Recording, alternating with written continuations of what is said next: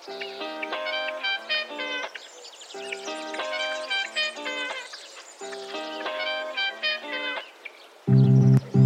got the lovely team from Untangled with me today. So, Untangled is uh, a wonderful service and a community to help people with grief, following grief, so helping out with the practical and the emotional sides of things. Sure. Um, thanks, Steph. So, we are on a mission to revolutionize the support people get at the hardest moments of their life. So, we're starting with bereavement, but we're also moving on to things like retirement and divorce. And the way we do that is we hold people's hands through all of the practical, emotional, and social challenges that come after a loss. So, that's everything, you know, from bills to wills to therapy to finding a rugby club with other widowers in your area. That is Amazing. us. Wow. And um, so you're Emily, just so that everybody knows voices. Yeah. I always forget people can't, because I can see you right now. We're doing this on Zoom. That was Emily. And Emily, if you want to tell us just a bit about about kind of you, and then we can introduce Emma. Sure. So I'm Emily. this, so my background is business strategy. Um, I was working with early stage uh, startups and also uh, innovation hubs within corporates. And I guess for me, the thing that really excites me is the idea of uh, two things. One, using the private sector to really change society for the better. I think purpose and profit can be really entwined, and that's where Untangle sits. And the other thing is really supporting and helping people at the times when they need need it the most in their lives. I've had losses in my personal life, in my family, and those things have led me to think, wait a minute, um, this needs to change. And yeah, and then I met Emma. So Emma, you can introduce yours. Should I introduce myself now? Yeah. Cool. Yeah, so I'm Emma. My background is I'm a software engineer. So I was working in fintech before starting Untangle. And similarly to Emily, I'd had personal losses in my life. My dad died three years ago after having terminal lung cancer for a while. And me, my mum, and my sister were confronted with this problem when he died that there was just so much to do, so many bits and pieces. And they were all very siloed. You could talk to a lawyer about probate, or you could go to the GP or find a therapist to talk about how your feelings were. But it felt so separated when actually they were two sides of the same coin. And so my mum, she would open a bill that was addressed to my dad and she would start crying because even though that was a very practical issue, it was also highly emotional. Hmm. And I just felt that there was nothing out there that was really serving that purpose, that was looking at her holistically. And, you know, as Emily said, guiding her through all the different many stage gates of things that she had to do. I was like, this is shit. I'm a software engineer. This could be done so much better. This could be built so much better with um, people at the heart of it. And then me and Emily met and we decided to do just that. So it's been a really exciting couple of months. Yeah. And I guess we met probably just as the pandemic was kicking off. Probably mm. around April time. So it's been really great for me to follow what you've been doing and see some of the new things that you've been you've been adding. But uh, just before we started recording this, you mentioned something really interesting, which was like how in a community like Life Plus does does something like Untangled fit in? And you brought up a really interesting point, Emily, just around the fact that Life Plus is about joy, delight, and a little bit moments of happiness every day. And you asked a really good question, which was, well, doesn't this seem like the opposite? But actually, I would say a nice way to think of how things intersect is that you're trying to bring that joy back and help people with the new normal. And I think the sm- it's all about like the life plus is all about the small things in life, whether that is a new beauty product that you're using or uh, a piece of technology that helps you listen to like music or a podcast. You are doing things as small as, but also as big as okay, let me help you with those bills that are addressed to your dad, your loved one. Let's see how we can sort that out. But then also wrapping that emotional support along with it. I guess that's how things would join up. Does that kind of answer your question? Yeah, I think the kind of anti life plus life plus moment. And, and I think there is a common misconception that grief and joy are can't exist in conjunction and in parallel, and mm. they can. And I think that's why, from what we've seen, especially, people find grief so confusing because you go through so many different emotions all at once. Mm. And, and it's also why people stop asking how someone is because they're like, oh, they look happy. And we all know that mm, right. look happy and you can not cry for a whole meal and you can not bring the topic of grief or your loss up, but still be experiencing it. And um, it's that's what makes us human, right? Yeah, def- mm. definitely. Like, it's just, I don't know about when you guys have experienced loss, but has it has it felt like binary, either happy or sad, or is it just it's just confusing because it's mixed? Yeah, I think you just feel everything all at once. That's the problem. Yeah. And there's that really beautiful quote: "Grief is love with nowhere to go," mm. and I think that's true because you have these relationships in your life really strong relationships and then if that person dies and they aren't they don't exist anymore it's not like your relationship with that person suddenly doesn't exist that mm. relationship continues and you adapt and you learn a new world, a new normal where that presence isn't in your life anymore. So I think, as Emily was saying, there's there's a lot of conflicting. There's a with grief itself in the most kind of purest form. There's a lot of conflicting feelings, but that is only made worse and more stressful by the ever presence of going through probate and finding a cancer and sorting out like calling you have to call around 40 different companies right. to inform them of a death and yeah. that is both feels unnecessary and also highly stressful yeah. when actually you're in such a raw emotional state it, it's not a slow process is it do you know how long it takes on average to i guess on the admin side of things sort things out mm. So it takes a year on average to administer an estate, hmm. um, but that doesn't then include things like afterwards, do you want to pack up and sell that house? And actually, a lot of people are, end up rewriting their wills and buying insurance kind of beyond that first year. That's the pressing stuff that you have to do first, and then yeah. uh, there's a lot more afterwards. Yeah. In a practical sense, how does Untangled kind of help? What is it that you offer first? Emma and I work out who does. I'll take it. I'll take it. Your hand wave. yeah. Um, so obviously, someone would come to us. They would tell us a bit more about their situation. So each loss is very unique, and the things that you will be faced with will differ depending on the situation, also your relationship to that person. Mm. So if someone like my mum came to our service, she would let us know that her husband had passed away. This is this was how many weeks ago it was. This is where she's up to, and then we could really understand her and we could guide her through the different steps and hold her hand. And I think a really key point here is people don't know what they need to do until they're confronted with it. Mm-hmm. Nobody is preparing for when their loved ones are going to die and in what order they're going to close accounts and things like that.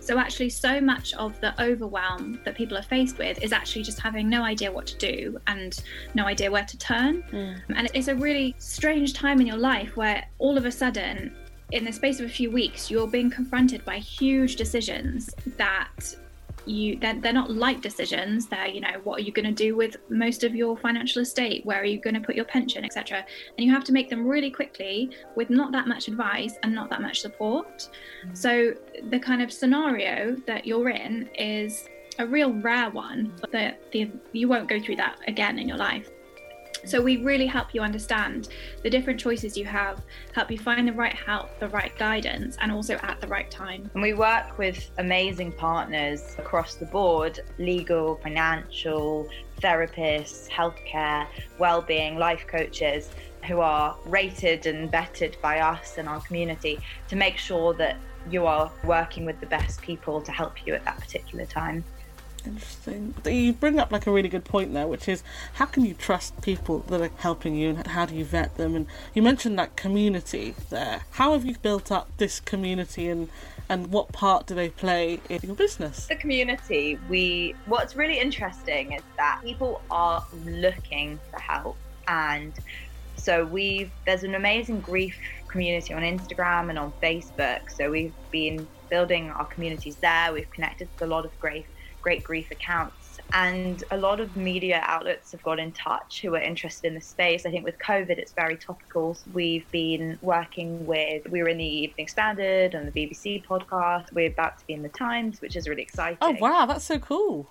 yeah but actually the the thing that's really great is that people you know are sharing they're commenting they're saving a lot of what we're doing so we did a collaboration with sasha bates who's um, a psychotherapist and author who wrote about grief and uh, we illustrated a lot of the tips that she had about how to support people who are grieving mm-hmm. and that was shared a lot because actually everyone is aware that this is something that exists, one of these taboos, and yeah.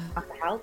So our community's growing quite organically. And then looking to the future, we're starting to talk to brilliant charities, hospices, and organisations who are working with people and supporting people at the end of life.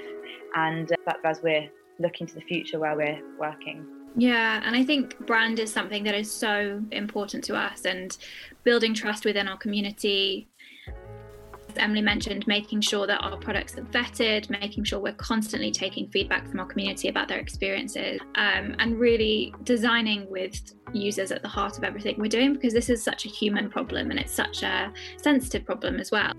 And I think understanding the vulnerability that people have at those points in their lives is very important and it's important work that we do as a business because ultimately treating our customers with respect and integrity for, for the loss and for the changes that are going on in their life is really important you know we're a tech company but at the heart of what we're doing is is very human to human interaction. Me and emily have both had these experiences and we felt these losses.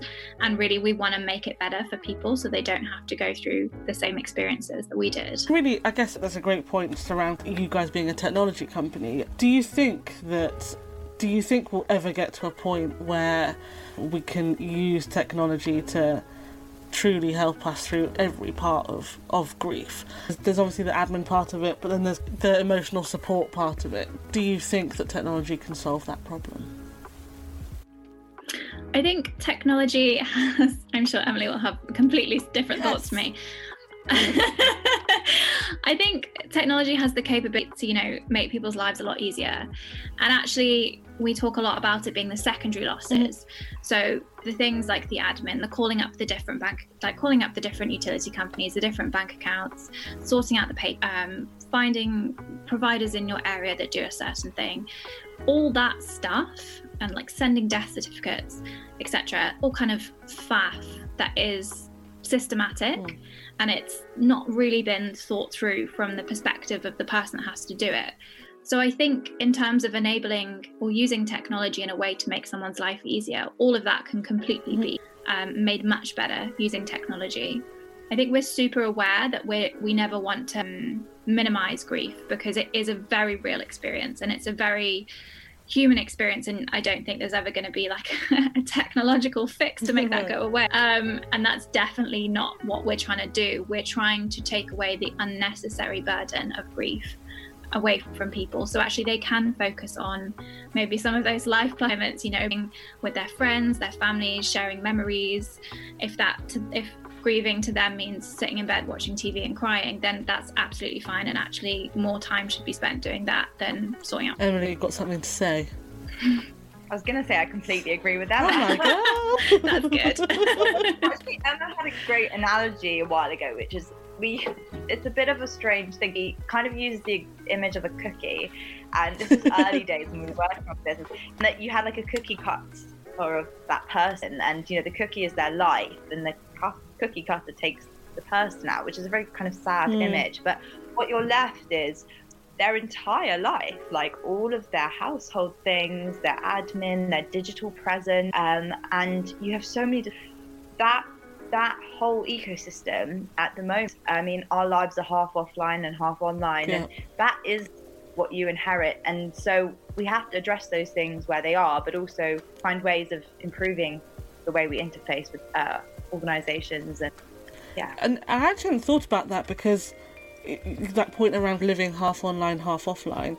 If people don't know your passwords and, and that sort of stuff, it can be really must be really sad to either see a live Instagram account or emails, that kind of thing. And you, I just don't know how you would even begin to think about shutting it down. I guess that's like an added layer of complexity. Um, and actually, one of the big concerns that often comes up is am I going to lose their my photos, their photos? Right. Am I going to lose things like a voice messages? And, mm. and how can you back those things up and save them and um, keep them whilst also obviously closing all the accounts? Yeah, I think there's a really interesting intersectionality that we're kind of exploring at the moment is lending from almost like B2B SaaS business models, this idea of life as a service and actually why can't you outsource all of this? Like, mm. why can't you pass this admin, this burden onto someone else and say, look, please sort this out for me. It's too much for me right now. And free up that individual's time to actually go through the things that really matter. Yeah. Uh, that's that's what we're trying to do, and it's feels it feels that that it hasn't been done before, and that actually that there's been no innovation in this space at all. So I think we're really excited about how we can help people in in these really difficult life changing moments. And yeah, okay, there hasn't been that much kind of done to deal with death and use technology in death as much as life. Did you both have the idea when you went to Zinc to do something to do with death? So I was very interested, or am very interested in big life changes and how they can impact the trajectory of your. So, you know, I watched my parents go through divorce, I watched my grandpa pass away, and I started seeing kind of patterns in the needs mm. and also the negative impact that the kind of lack of support yes. and the overwhelmingness created. And also, um, in terms of looking at it with a business hat on, it's much easier to help someone when they know they have a problem and they're looking for a solution. And often in these moments of life, you know, pe- consumers particularly are, are confronted with a big change. They know they're having that change and they're looking for help. And, you know, we've seen that with people discovering us from all corners of the internet mm. in the world, reaching out to us. Um, and so that was that was the thing that I was really interested in, um, how you can support people at these moments. And Emma. I mean, I think for me, having kind of gone through it with my mum, it was more of a frustration than anything. More of a this is ridiculous. Like, why is this not better? And I think, I think it's just the fact that I think this is where me and Emily are really aligned in in our. It's the hardest points in someone's life. It's these like life changing moments, and so much more could be done. It feels so. No, but it's true. Sounds very trivialized, but yeah, and it's we spend a lot of energy and and thinking and technical power making a new kind of social media that does right. X, Y, and Z. Like, why is no one looking at, at these really human, really important moments? And me and Emily have dug into this in more detail and actually you can actually change the trajectory of someone's life. So if you start looking at people who are living very healthy, happy lives at the ages of 80 and 90, yeah. and you start looking back at the support that they've received in their midlife, you can really see how those big life changes, how supported they were through them, changes the trajectory and the path that they're on. And actually, there's so many variables that at you know if you live close to your family if you have good relationships with your family how much money you have to spend on help yeah. all of these factors play into to the possibility you're going to kind of get through this with the least amount of baggage which is a horrible phrase but and by by providing a like a universal offering mm. so that everyone has the same access everyone has this kind of democratized support system i think is really important because now that those factors don't matter it means that everyone is getting this kind of consistent help yeah I, yeah i think yeah when you think about people who have had therapy in their lives or I don't know, they are able to pay to access a service which can help them solve their problem. It doesn't minimise things, it just lifts a burden, and the burden is the heaviest thing. I know definitely, like for me, going through kind of grief I wouldn't have been able to do it without like family or going to going to kind of speak to and see someone. But the nice thing about kind of the losses that I've gone through is that kind of think of like the I, I can think about the positive things, but I know that for a lot of people the death as well as the negative things that happen afterwards are probably quite lingering and long lasting. Especially from what you're saying, I didn't realise that those things can just shape the trajectory of your life. That's that feels quite sad actually.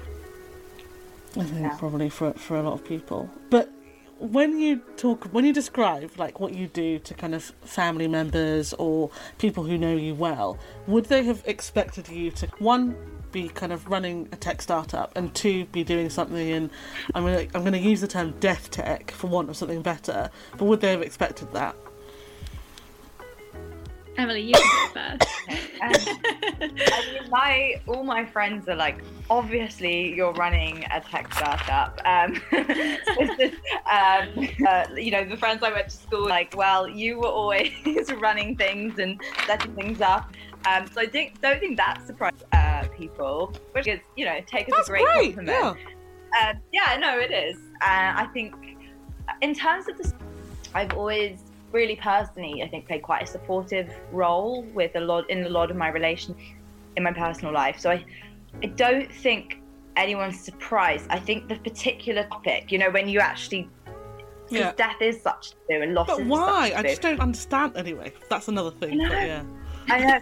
Well, I actually was at a, a kind of well, in a slightly pre-COVID world, but at a party, and there were two people I just met who were best friends, two guys, and we were talking, and you know, they said, "What do you do?" And you start talking, and one of them was like, "Oh yeah, my my dad died um, actually a couple of months ago," and his best friend was sitting next to him. Bear in mind, I just met them both, and he was like, "Mate, I'm so sorry, I had no idea." What?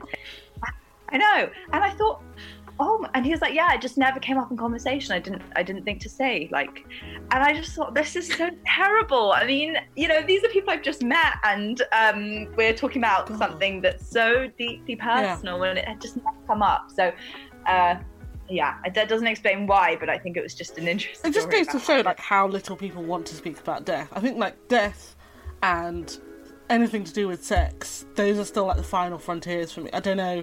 I don't know about you guys, but people still don't want to talk i'm about happy to No, I'm happy to talk about. I'm happy to talk about death, sex, whatever you want to talk about. But I find it's the one thing where people really like clam up, and this is why, for instance, like in VC, femtech has only kind of really become a thing in the last couple of years because people can, in a male-dominated industry, can say periods, you know, now, um, which I'm sure some of my colleagues will be delighted to hear. But it just feels once we get over this, there's not much more that we can consider as taboo. Yeah. I don't know.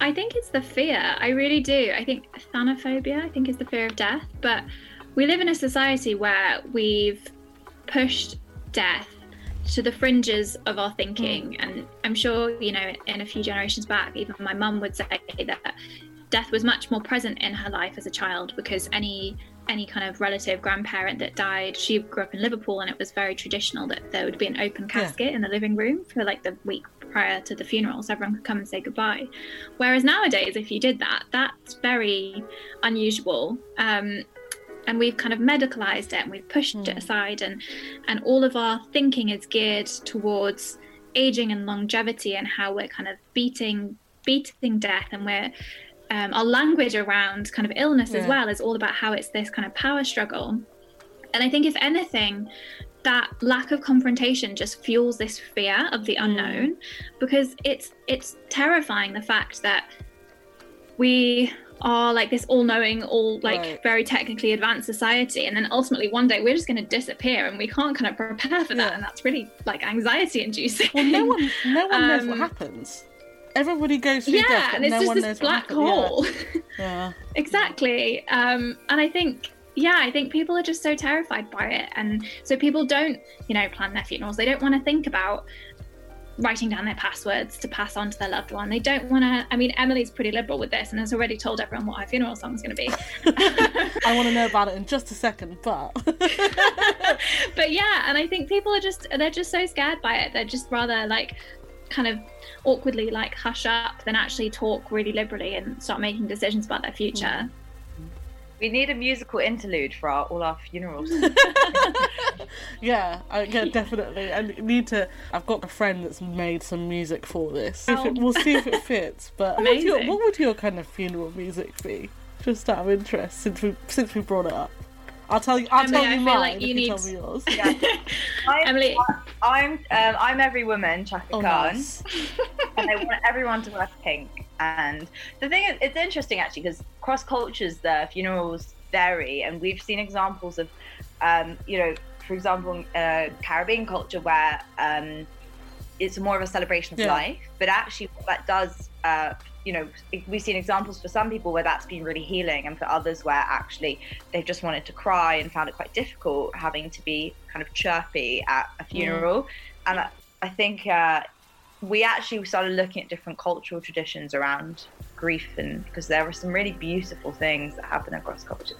Anyway, Emma, what's your funeral? What's your Sabs? What's your funeral? You know go on, yeah, you, Sabs, okay, you go first. Mine is the same as mine is the same as my wedding song, which will be Earth, Wind and Fire September because it's a great song. Oh, it's such a great song.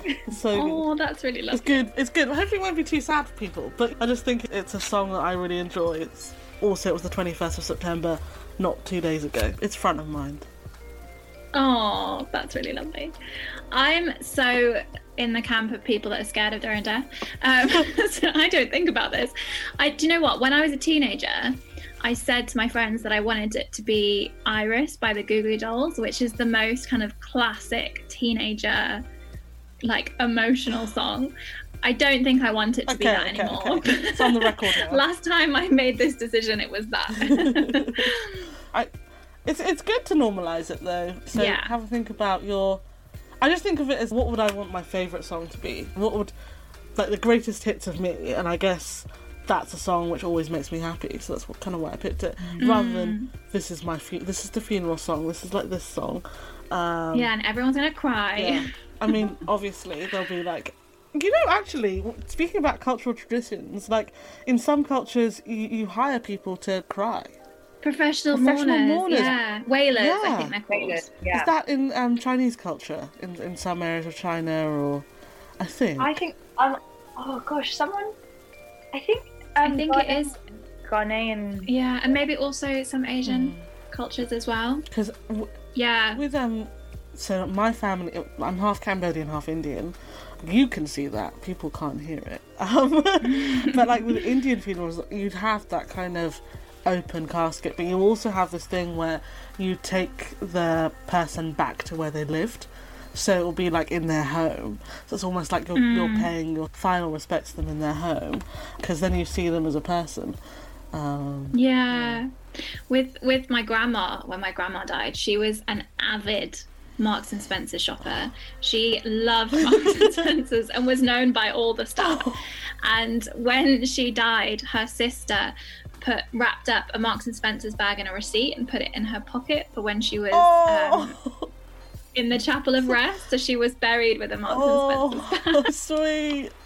It's so sweet. Yeah, it was really sweet. And I think it just gave their family like something quite light-hearted and sweet to just focus on and be like, nah, she'll be happy yeah, with just, that. Yeah, or just things like don't make sure he's got a pair of socks. It's like, yeah, yeah. It's really, really strange. yeah. yeah, I don't know. Like, uh, the, uh, the, I'll, I won't I'll talk about death much longer, more personal kind of things around death, but with my granddad, a really funny thing happened, which was, I think at the funeral home they were like, oh, well, we'll need his like dentures, and for the life of us couldn't find them any. And then there was oh, this no. like small, oh God, it was like a.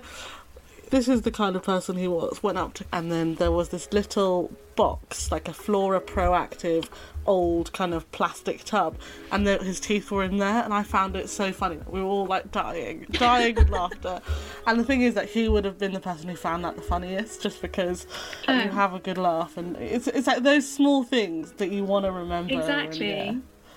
And I think that's the thing. You can be having literally the worst day of your life, like someone very close to you's funeral, but you will find entertainment in those tiny things because it's just it's so kind of one one emotion to the next. And i think lots of people have those experiences. But we had a well, this is kind of personal. My you can make it personal. no one wants to know about me. it's just another like story about. Go go.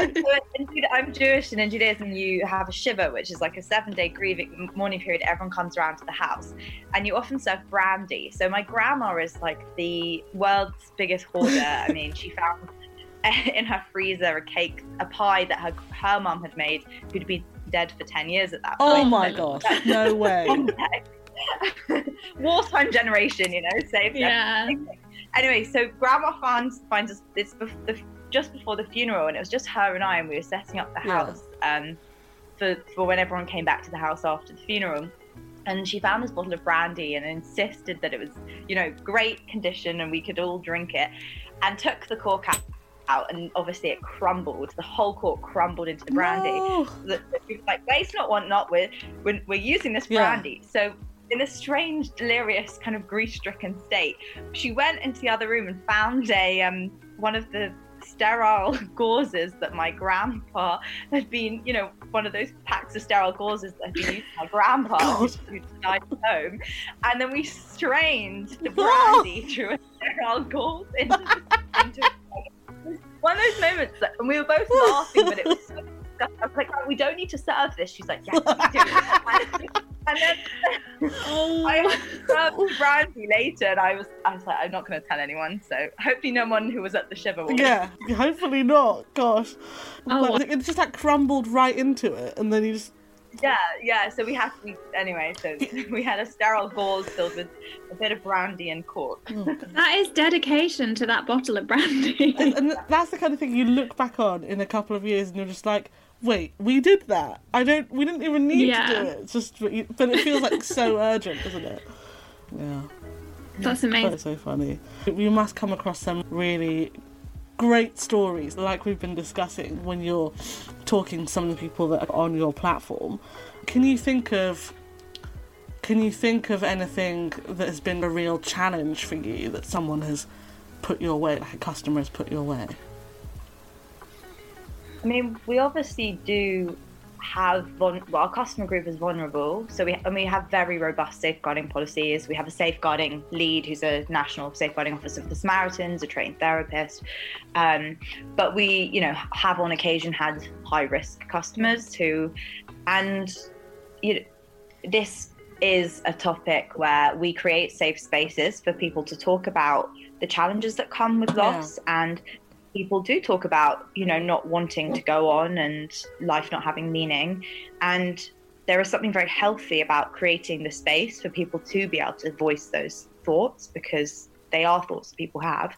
Where we have to intercept is when they the thoughts are potentially going to become action. And at that point obviously we're dealing with vulnerable people and we have to escalate that. So and and that's why we have our our safeguarding in place. But i think that's that's been something that has come up a couple of times and it's something that we are aware of and um, that's from a very deep kind of emotional Yeah, of perspective. I don't know if Emma, you've got something lighter and Yeah, no, I think that's a really good one because it shows that the last thing you want to do to someone who's grieving or in any emotional Yeah. place is to start start censoring them because that's when that's why people turn to these kind of what feel like niche communities because they don't have places in normal society to talk about their feelings and we see that time and time again that you know maybe someone's husband or wife died a year ago and they just don't feel like they can talk about it to their friends anymore because their friends have got sick of it and told them to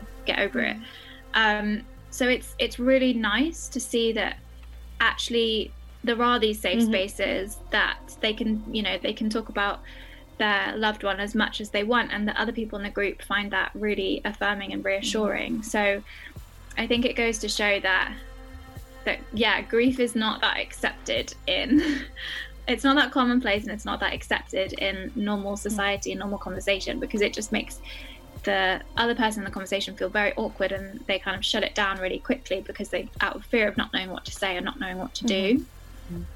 Something else that actually surprised us a bit and we're still in fairly early days but we made assumptions about you know who would need the most financial or household Yeah. or practical help and actually we've seen quite consistently across our age ranges and, and users the need for help with those uh, you know with things like accounts or administering an estate or paying inheritance tax um, because you've got children helping parents and parents helping their Yes, elderly yeah. parents um, so that's been a bit of a surprise for us, and you know we're tracking that and understanding understanding how those dynamics play out. And how do you track some of those those things? Emily quoted it the other day as a beautiful data set, and I think I'll take that to my grave. so, having um, yeah, having a business strategist head and a software engineer head means we're like really hot on our organization Oh, and I our data that. and our tracking.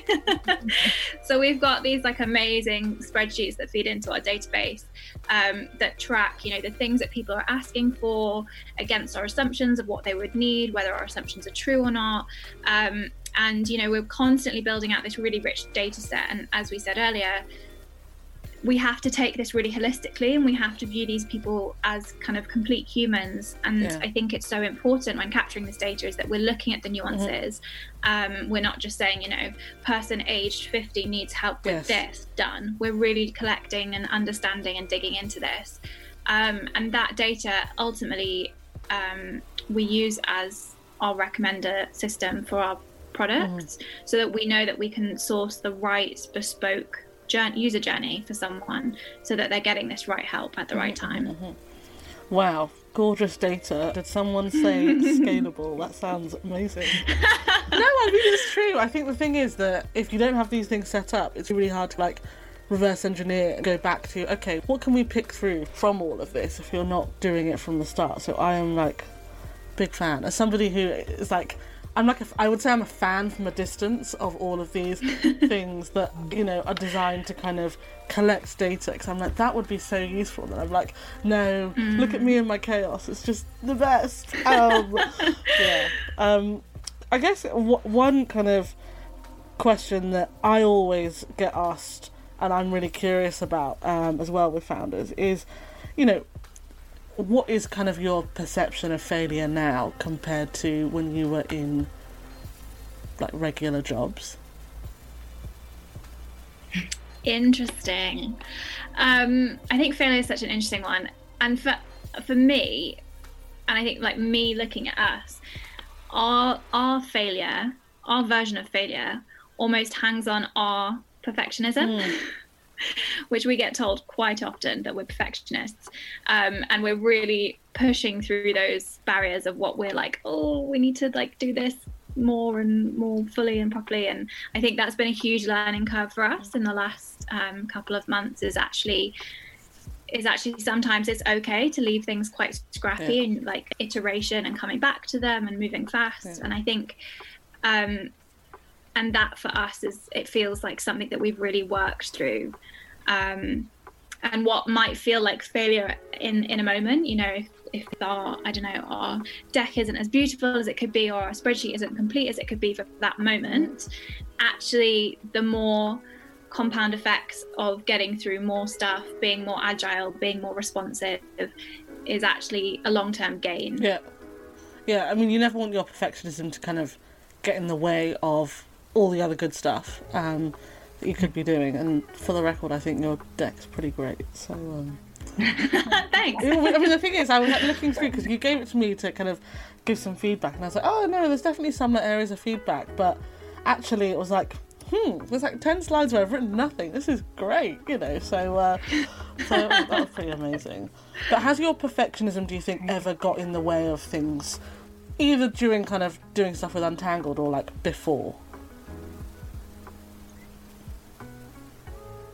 It's you know what's funny. So Emma and I have a the way perfectionism manifests is different Ooh. in us. It's something we're like a bloody couple. Like we, we know everything about each How does it other. manifest in you? coaching. yeah. So in me, so my perfectionism. Emma loves personality type tests. So Oh she my makes god, literally love them. but for me, um, I'm incredibly self-critical and will um, kind of want to see something through to very fine detail. And you know whether that means working until an incredibly late one night or um, on the weekend, which we try not to do. But the so what what the thing that I've often you know I've been fighting, I guess, um, is knowing when good is good enough.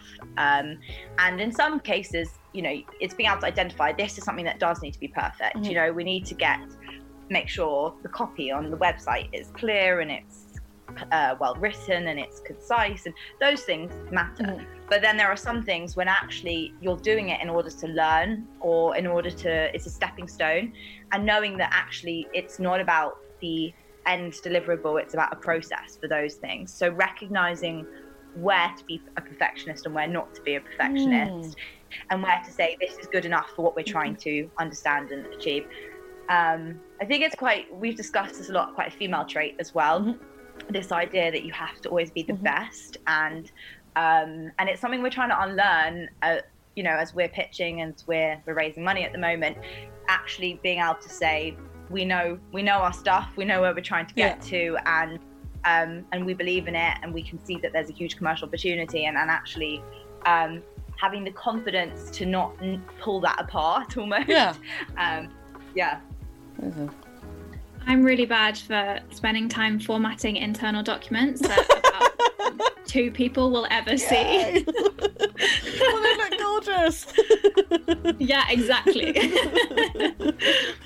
oh, well, I mean, you know, each each to their own. I think with internal documents and stuff like that, yeah, okay, maybe good is good enough. But like you mentioned with the copy, like that does kind of have to be pretty spot on. And did did and on that point, I think you know a lot of people that work uh, in or have set up kind of companies that are taboo, so dealing with taboo topics.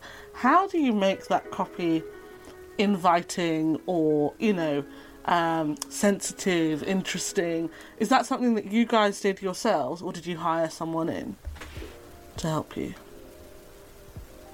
Okay, I'll, um, so we a lot of the the language we've used actually came out of initial interviews. So we interviewed about 100 people um, at the start of this year who worked, who either had worked in this space or had had losses, and more than 100 actually. But the and from that, you know, keywords and phrases come up all the yeah. time. So a lot of the language we used was just lifted directly from talking to people um, that, that, were experiencing this.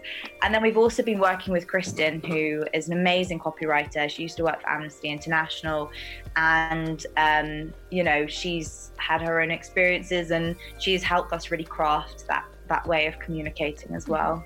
Mm. And when it comes to, um, I guess things that things always go wrong, right? Every day. Um, what was the last kind of big thing that went wrong, and how do you as either as a pair or individually that deal with it? That's a really good question. you know what? Whenever I say that's a really good question, I think about my counselor always responds with, "They're all really good questions." so in my head, that back. They're all really good questions. um, I was thinking the, the dashboard freezing, Emma. oh my god, yeah, it's been a nightmare. Yeah, we uh, we got some work, um, some dev work uh, done from an offshore yeah. team, and it worked perfectly up into a certain amount of users, and then it stopped working oh, yeah. perfectly, and it just started getting really laggy and really. Um, buggy and it's very frustrating and again it's one of those things where you have to weigh up how pressing this is right mm. now versus how pressing everything else is right now. So it was on the back burner for a few weeks, and it was one of those frustrations we kind of had to put up with for a while um, because it just wasn't the priority. And now this week it's it's getting fixed, and I think it's almost done. So that feels really really um, exciting but I think yeah, working out um, how we deal. So to answer your question about how we deal with it, I think we've got a lot better, and also this ties into the perfectionism yeah. as well. Not understanding we can't do everything mm-hmm. amazingly mm-hmm. on all fronts is to really assess how important things are. Um, and by being super clear on our vision and super clear on our mission and being very consumer focused yeah. and driven by our community and our customers, it makes those decisions of weighing up and prioritizing a lot easier. Um, and we communicate a lot. We talk extensively. Yeah. um, so you know we're in calls a lot of the day. We're on Slack. Um, we WhatsApp. We have a lot of. Um, at least once a week, we have a kind of free form just chat about the just business, the which is where yeah, just yeah. we obviously have a lot of team meetings as well, but it's quite nice for me and Emily to have. We both have a walk at the same time, and it's it's not scheduled. It's not um, doesn't have an agenda. We just talk very freely and things that we're kind of concerned about or worried about, all those niggling feelings in the back of our minds, and actually that works in quite a preventative yeah. way because sometimes there's a thought and it's not really been formed yet and you're like oh i'm a bit worried about this and then we kind of talk it through and pull it apart and then we actually realize that oh actually we could start to um, action this off the back of that um, so yeah for example this morning emily was saying i don't feel like i have quite a clear view of this certain thing and i and then when she expressed it to me, I was like, oh, that's super easy. I can literally do that for you today. Yeah. And that was kind of preempting a problem or a feeling that Emily might have that might have snowballed in Emily, and then it's kind of been brought out and and fixed mm. almost instantly. Mm. One of the things um, as well. So we work the team. We have an amazing team, and we work in obviously in sprints, mm. and we always do kind of sprint retro about how we've worked, um, and kind of discuss any any priorities and how and, and challenges that have come up. I mean, you know, that's kind of good good team running, but it, it means that actually we were quite resilient and adaptable as a team. Yeah. And I, think going back to your earlier question about the difference between potentially working in a corporate environment and then this yeah. kind of startup environment is realistically you can plan as perfectly as you like, but you have to be responsive. Mm. And you know, in a corporate, often there is you're working in waterfall. There's a clear deliverable. It doesn't really matter if it works or not. You just have to deliver the project, um, and it's recognizing that this is a different way of thinking. So even though we've got how well we see the next year planned out, um, we know that things change, and by having being quite agile and open as a team means that you can adapt to those changes and shifts in priority. Mm-mm. Yeah, I remember when you were telling me, uh, uh, you know, I think in our last longer catch up about the fact that you guys are walking and talking stuff together. That's so I work with um, my friend Emma on like life plus stuff, uh, you know, outside of work, and you know that's that's why it's it's fun. We we enjoy doing what we do, but um, she is in Tokyo, so the time zone thing is a real like issue. And actually, on a Thursday, we just like in the morning. So I'll be like having my breakfast, and she's like cracking open the wine, and we'll have like a really. but that I think that that's it. You have to have those times where you're not you're not talking about the business, or you're not talking about kind of the idea that you're working on, but kind of you are, and you sort of problem solve together. I think that's like the best way, mm-hmm. for sure. Um, just to kind of like keep things normal. Yeah. yeah, definitely. I think as well because there's there's two headspaces. There there's the co-founder relationship and also there's just like the two people that spend a lot of time together. Yeah. so i think nurturing both sides of those things um, is really important and still having the chats that are like how are you feeling? How was last night? How was your weekends? How was that thing that you were worried about? Yeah. um, and also because if you can understand the person fully you can then understand, you know, they might be stressed today, therefore they might not get everything on their to-do yeah. list done, and therefore, you know, it's really important. we see our customers holistically. We need to see ourselves and our team holistically as yeah, well. Completely. So I think making time for those things is really important, and especially during this time as well, when we're not always together. Um, you know, yeah. it, it, it, makes like the world of difference. Well, I've taken up loads of your time, but um, do you have anything that you're? I've got one last question, and then like one thing you can go ahead and like plug away. Um, uh, what are you really excited about for in the next six months? So, I mean, we're at a stage now where we are growing our offering in the sense that we are able to support more people. We have the infrastructure in place. So, I think what's really exciting is being able to really help more people mm-hmm. at these hard moments in their lives. Um, you know, we've done a lot of ground setting up the groundwork. We've moved very quickly to get the app live and the email service live. So I think it's really exciting to be able to see this um, kind of growing and, and helping people. And you know, when we see the messages from our community saying, "You know, thank you for this," and I wouldn't have been able to do this without you. That's when you know this is working. Uh, so that that excites me.